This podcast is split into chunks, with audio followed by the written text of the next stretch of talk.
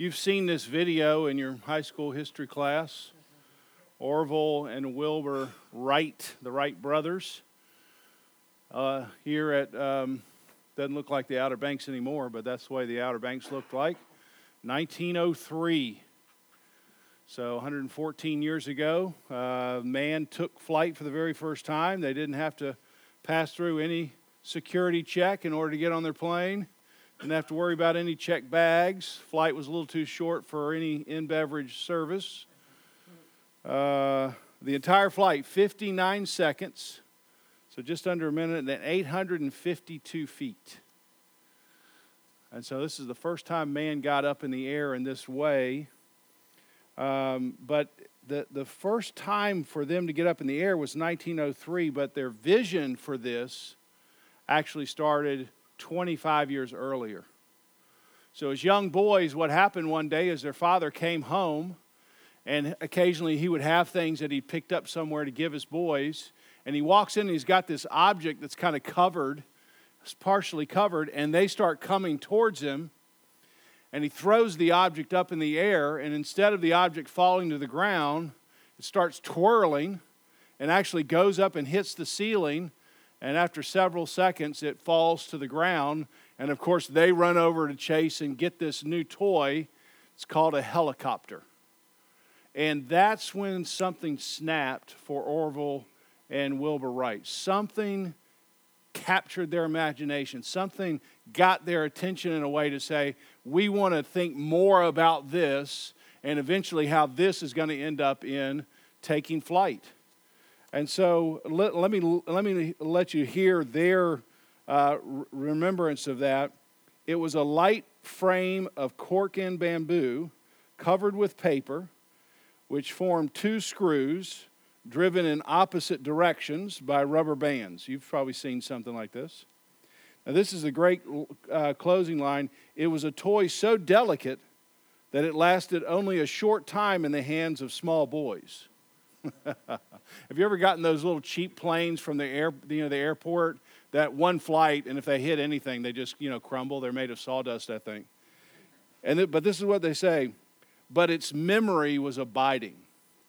You hear that? Uh, it was a little short moment, but that moment, something snapped. Something captured their attention. Something captured their imagination. Now they probably had different toys at different points, but there was something about this that, that caught their attention. And when they saw this thing flying across the room, this helicopter, this paper helicopter, uh, a vision for human flight was that's when it began. And so that's our topic of conversation this morning is vision.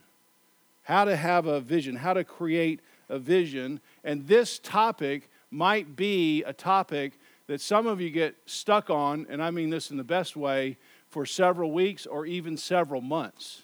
It's not something that, that I don't think they thought of this the very first time they saw the helicopter. They just had a vision of something else happening where men could get into some kind of contraption.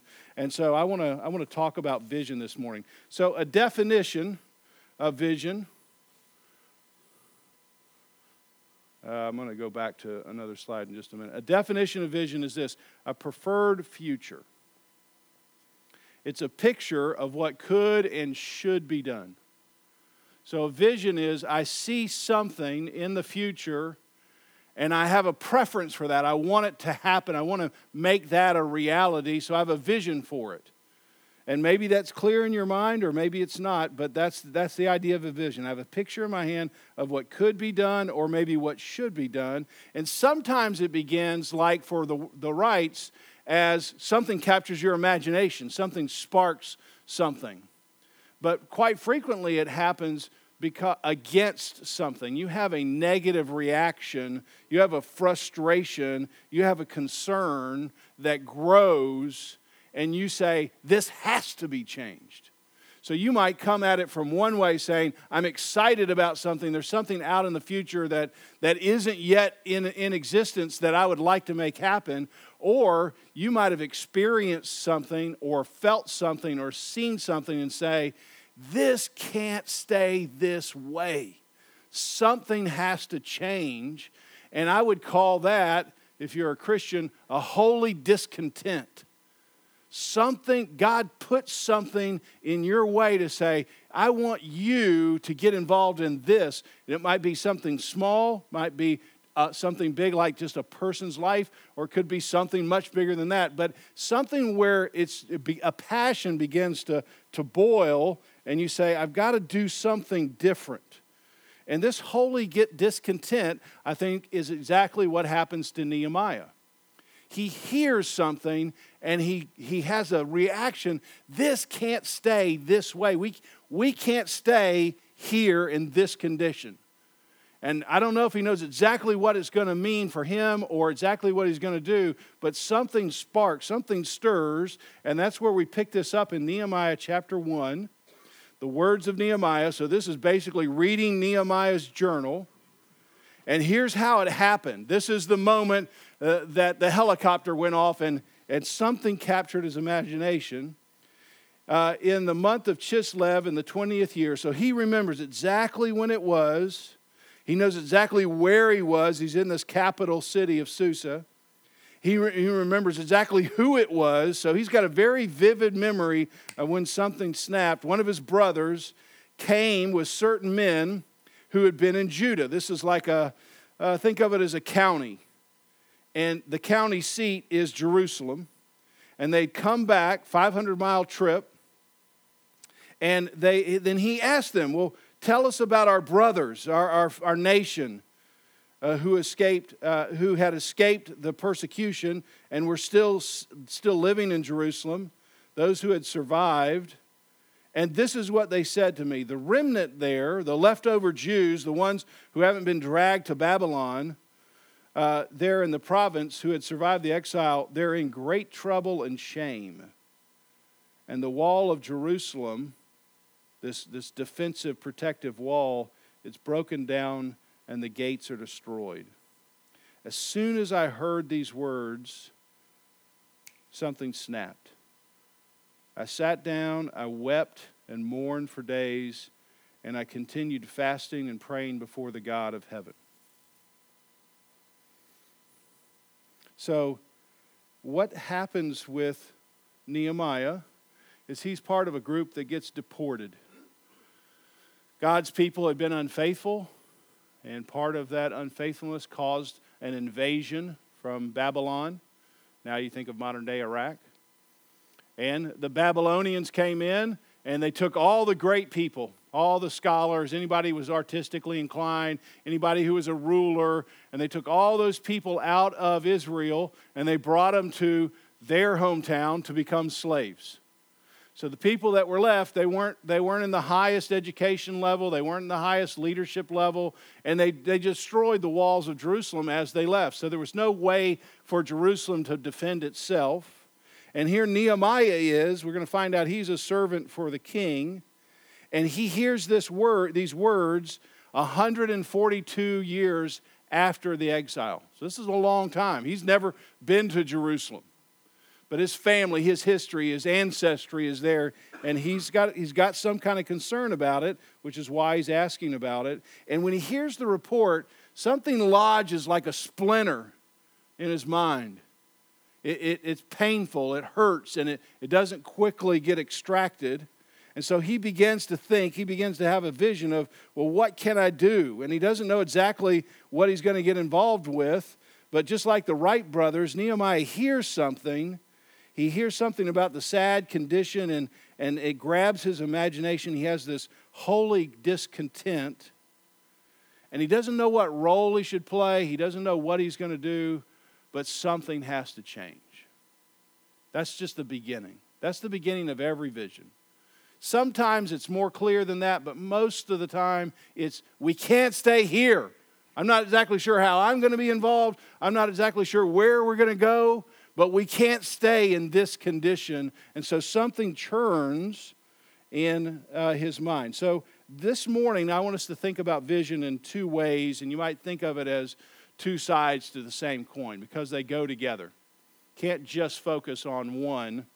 Uh, but the first one, first side of the coin is, is a, per, a personal vision for yourself. A personal vision for yourself. And then the second one is, or maybe I should say this a, a personal vision for your soul. That would be better. And second is what you do.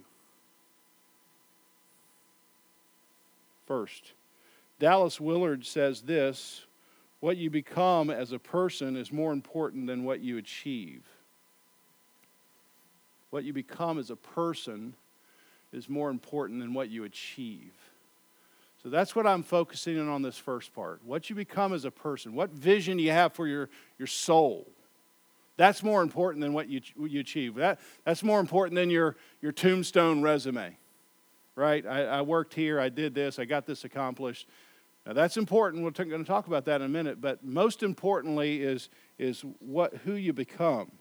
Jesus really says the same thing. Mark chapter 8, we're all familiar with this phrase. He's got this group, a large group of people around it. What does it profit a man to gain the whole world, but what? But if he forfeits his soul.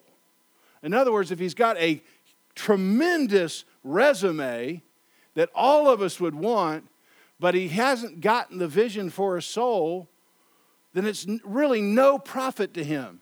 He, Jesus isn't trying to say what the guy does is unimportant, but he had, he had his priorities out of whack. For what can a man give for uh, his soul? You can't give anything in exchange for your soul. When it gets to the end, you can't turn in your resume and say, Can I get my soul back? It doesn't work that way. And so it's very easy for men, especially men in America, men in our culture, to, to increase, constantly try to increase their exterior life, but never work on increasing their interior life. So I'm constantly trying to increase my exterior life. How, how can I get more, whatever it is? And I'm not saying they're bad things, but I, I've got goals. I've got goals for my retirement. I've got goals for my family. I've got goals for my church. I've got all kinds of different goals, and I'm trying to increase my exterior life. But my question here is do you have anything, any goal, anything that's going to increase your soul? Or when you get to the end, you're going to have this huge exterior life, but this tiny little box of your soul. You never really worked on your, your interior life. Your exterior life, your body, your career, your car, your 401k. Those are things that you can see. Those are things you can measure and I like things I can see, and I like things I can measure. And so it's very easy to, to, to work on those. But your soul, how do you measure that? How do you see it? And so what happens is we neglect that. And some people would say, some of you might say, I don't have any idea what you're talking about, Paul.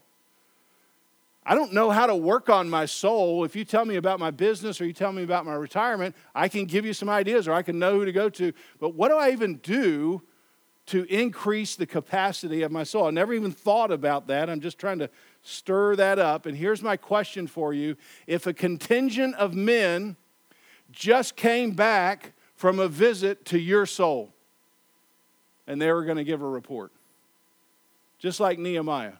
A contingent of men went to Jerusalem, they come back and they say, Here's what's the condition of Jerusalem. They're in great trouble. All the walls are broken down. If we send a contingent, if we could, I wish we could. Maybe I wish we couldn't. If we could send a, a, a, a group of people to your soul and they were to come back and say, Hey, I just visited Charlie's soul. Here's what I found. What, what's your answer to that question? What does your soul look like? See, you can't have a vision for it until you understand what's our current condition. And so I want you to think what's the current condition of my soul? What would somebody give a report back for? What would they say? So, what you become as a per- person is more important than what you achieve as a person. Do you have a vision for your soul? Do you know the current condition of your soul? Now, I could say a lot more about that, but that's, that's the first side of the coin. I, and that's the most important side of the coin. A lot of times when you hear vision, it's, it's a catchphrase that gets to the top of a letterhead, and it's for a business. I'm not saying that's bad, but I'm, I'm, I'm trying to move that to your soul first. Do you, ha- do you have a vision for your soul? Do you know the current conditions? So I want to flip now to the second side of the coin.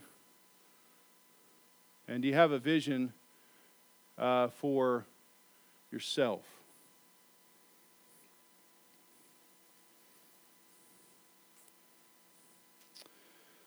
What you do with your life is not unimportant, it's just secondary.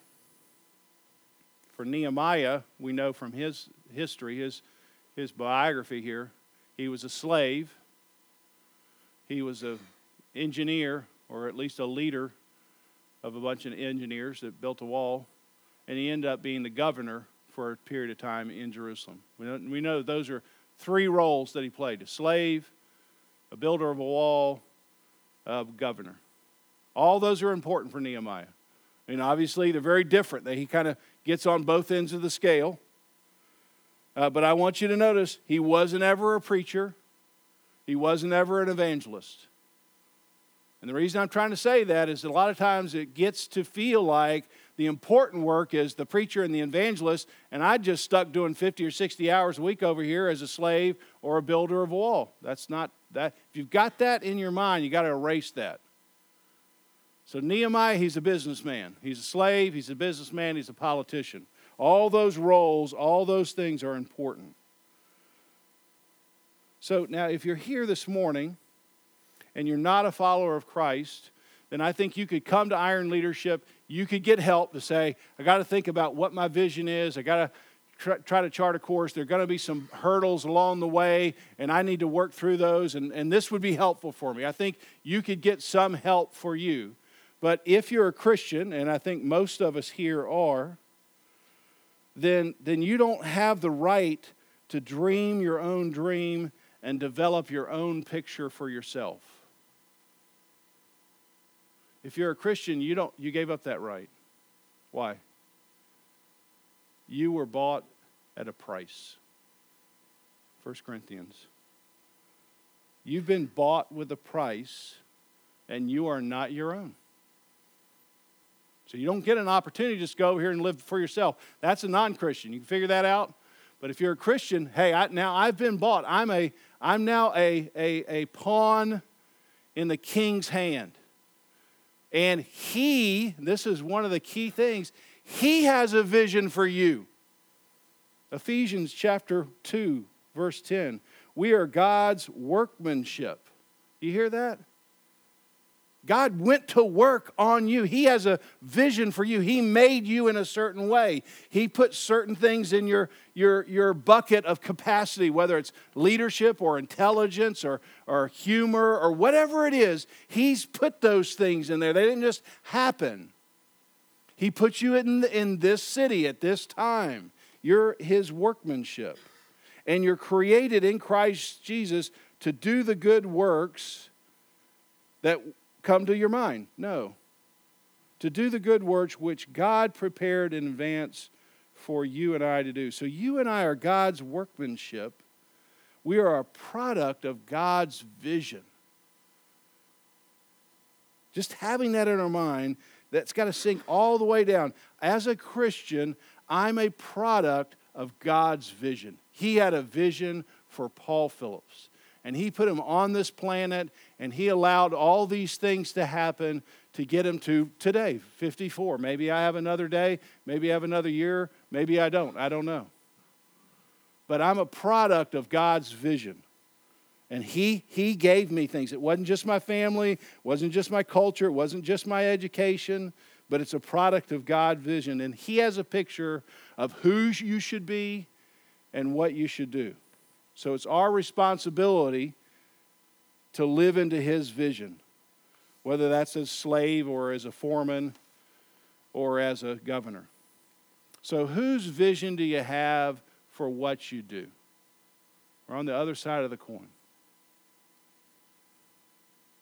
Is it just you? I just always wanted to do this and I just did it. And you can do a lot of good things. I'm just saying, is it your vision or is it God's vision for what you're doing? See, a lot of men just get up and say, I do my thing for 50 hours a week, and then I do my church or my God thing for whatever amount of time. That's, that's not a good vision. He doesn't, he doesn't want to just discount what you do for 50 hours a week at work. So I want to just close with one observation about the beginning of Nehemiah's vision. And that is if you have a vision, it will cause a structural change in your life. It must cause a structural change in your life. If it doesn't cause a structural change in your life, you don't have a vision, you have a wish. And we all have wishes. I'm not saying that's bad, but that's not the same as a vision. I wish I was 20 pounds lighter. Okay, great. You should wish for more, Paul. That's what you might say. a vision is going to cause a structural change. And a lot of times you say, I got a vision for this, I got a vision for that, I got a vision. You got all these visions, but it doesn't ever cause a structural change. And I just want to want you to change your vocabulary to say, I just got a lot of wishes, but I'm not actually going to get involved for 25 years in order to make it happen. See, this isn't this where we live in a society that I have a wish and it should be fulfilled within about 30 seconds. Right? I got some coffee, it's gotten cold, I need the microwave to heat it up. That's how that's about the length of our time. But but a vision is I get involved and I start making structural changes that something could happen in a week, certainly, but it might happen 25 years later. That's the difference between a wish and a vision. And I would just want to ask you to think about when I have a vision for my soul, or I have a vision for what I do, has it caused a structural change? I wish I was just spiritually more mature. A vision for being spiritually more mature is you change your habits. A wish is I just keep coming to church and iron leadership, but you know what? I never really do anything with the stuff. That's just a wish. For, G- for Nehemiah, what happens? Prays, fasts, he sits before the Lord. That's the first step in getting into God's vision for your soul or for what you do. And if I could just give you that, if I could, if I could give you one discipline, one personal discipline, one structural change you would make in your life, it would be this thing. Because this thing would be the first domino that would create this cascading effect for so many other things. But if you don't do this one thing, I'm not saying you're not a Christian, I'm not saying you can't find out what God wants you to do to your life, but you're going to be so handicapped because you're going to be limited just to what I, I woke up at 5 o'clock this morning going fast and I'm just running through my day it doesn't mean God can't work through me, but it's really a handicap if I'm not sitting and saying, God, I'm making a structural change in my life to sit before you because there might be all kinds of divine appointments today that if I'm not in tune, I would just blow right by them. So, this is the one habit you have to put in place that changes everything else. Now, we've seen this video before, but this is the video that to me is uh, so helpful in trying to just get that one practice into place. And we're going to watch this, and then I'll make one comment, and we'll get into groups. Advertising executive came down to talk to me after a service, and he had just become a Christian. I had, I had baptized him at the church, and so, and uh, he said, I, I just can't make time for a meeting with God. He said, You have no idea what it's like to commute downtown every day and you live in a different world. I, I can't, I just can't fit it, fit that kind of thing into my life. And I remember looking at this young guy, hard charging young guy, and, and I said, Here's my experience. And I'm not, uh, you know, I'm only like 24 years old, so there it is. I said, I've always been able to make time for stuff I value. Just how my life works. If I value something, I'll make time to experience it. If I don't, I won't. And I'm making time for a meeting with God in my life. You do it any way you want. And uh, he wasn't too happy with me that day, I don't think. And I didn't see him for a while. And then afterwards, I saw him many months later. And when he came down to talk to me, he, his countenance was different. He felt different. His conversation was different. And he invited Lynn and me, he and his wife invited Lynn and me to go over to their house for dinner. So we accepted. He lived right in the area. And so we go over to their house, and uh, as we're kind of just having some appetizers beforehand, he takes me over to a rocking chair. And he says, You know how you challenged me to have a meeting with God and to just to make the time?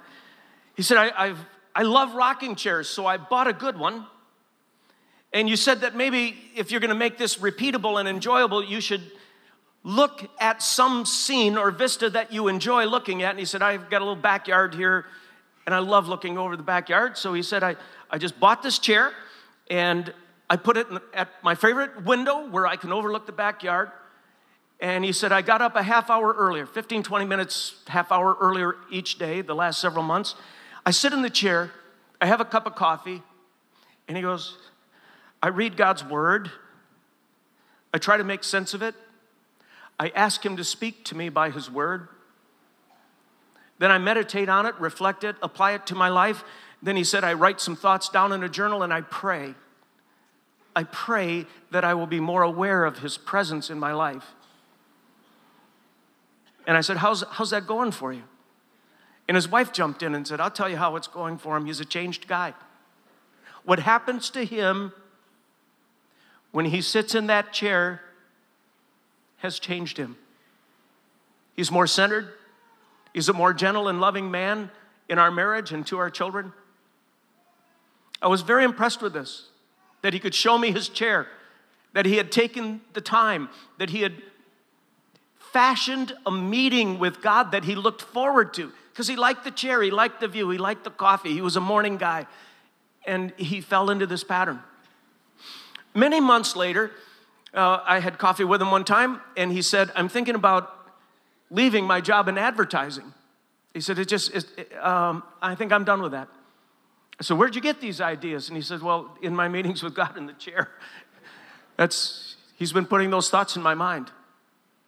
I said, What are you going to do? And he said, Maybe I'll just help you build the church. I said, Well, no one's getting paid around here, you know? and he said, Well, I've done pretty well in advertising. I can hold on for a while, and, and uh, maybe if the church grows, you know, then maybe they can help me and my family in some way. And I said, Well, you better go back to that chair and see if God's really in this because I don't want to take responsibility for your life and all this. And he said, Okay, I will. And came back about a month later and he said, You know, I, I gave notice at, at work. And if it's all the same to you, I'm just going to help you start building the church. You pay me what you can, but it's not a concern of mine. And this guy joined our staff, and I'm telling you, he was a hardworking, energized, joyful, uh, industrious individual that really, really helped our church. And was on our staff for many, many years. One of the best staff members in the early days of the church. Then one day he comes into my office and he said, You know, I, I still do that meeting with God in that chair, that rocking chair. And he said, God's been stirring in my life, in my meetings with God. And he said, uh, A friend of mine starting a brand new church in Colorado. And I think I'm going to pack my family up and move to Colorado. I said, Can they support you? He said, No, I'm going to have to go back into the marketplace and uh, make some money because they, they can't afford anything. And uh, I said, Are you ready to do that? And he said, You know, every morning I talk to God about it. And he said, I'm really fired up about it. So we said goodbye to him and he packed his family up and he went out and he went back into advertising, made a lot of money, and gave most of it to the startup church. And it became a fantastic church. And then in that same chair that he moved out to Colorado, sitting at a window in the morning, like he had done for many, many years now, he processed a bad medical report he got from the doctor that cancer had come his way. And he kept working and he kept supporting that church. And uh, he got sicker and sicker. It was a very fast spreading kind of cancer. And uh, then he was hospitalized. And one of the great losses he felt when he was in the hospital is that he didn't have his chair. And he died quite soon thereafter, and I did his funeral in Colorado. And I was talking to his widow, his wife, uh, at the funeral reception afterwards. I said, That was something about that chair, wasn't it? She said, His whole life changed in that chair. His whole life changed. Now, earlier, he says he fell into a pattern. Now, he's just talking, so I'm not trying to bust on Bill Hybels. He's a good speaker. But the guy didn't fall into a pattern, he established a pattern. He got up 30 minutes earlier. He did something everybody here can do open your Bible, say, God, speak to me through your word, and just start praying. 15, 20, 30 minutes. But he made, this guy made a structural change that didn't change the rest of his life. And he didn't have any idea what he was asking Bill Hybels that first time, what, how it was going to go. But he started, just like Nehemiah, with this one structural change that was trying to increase the capacity of his soul first, that would then increase his exterior life in the church and then another church in Colorado. You see, that's the way to work it. But so often we're starting with the exterior capacity, just hoping somehow our interior capacity is going to grow, and it just never does. So we're going to have some questions. Vision for yourself. What, what's the condition of your soul? Again, if a group of guys went to your soul and came back, what's their report?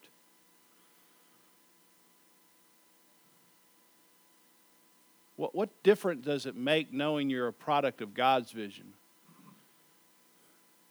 What's a structural change you need to make? I'm going to give you about 12 minutes. So I wouldn't get in a group more than three because you're going to need more time than that. If you want to get in a group of two, that's fine. And then I'll, uh, I'll close this in prayer. Ready? Break.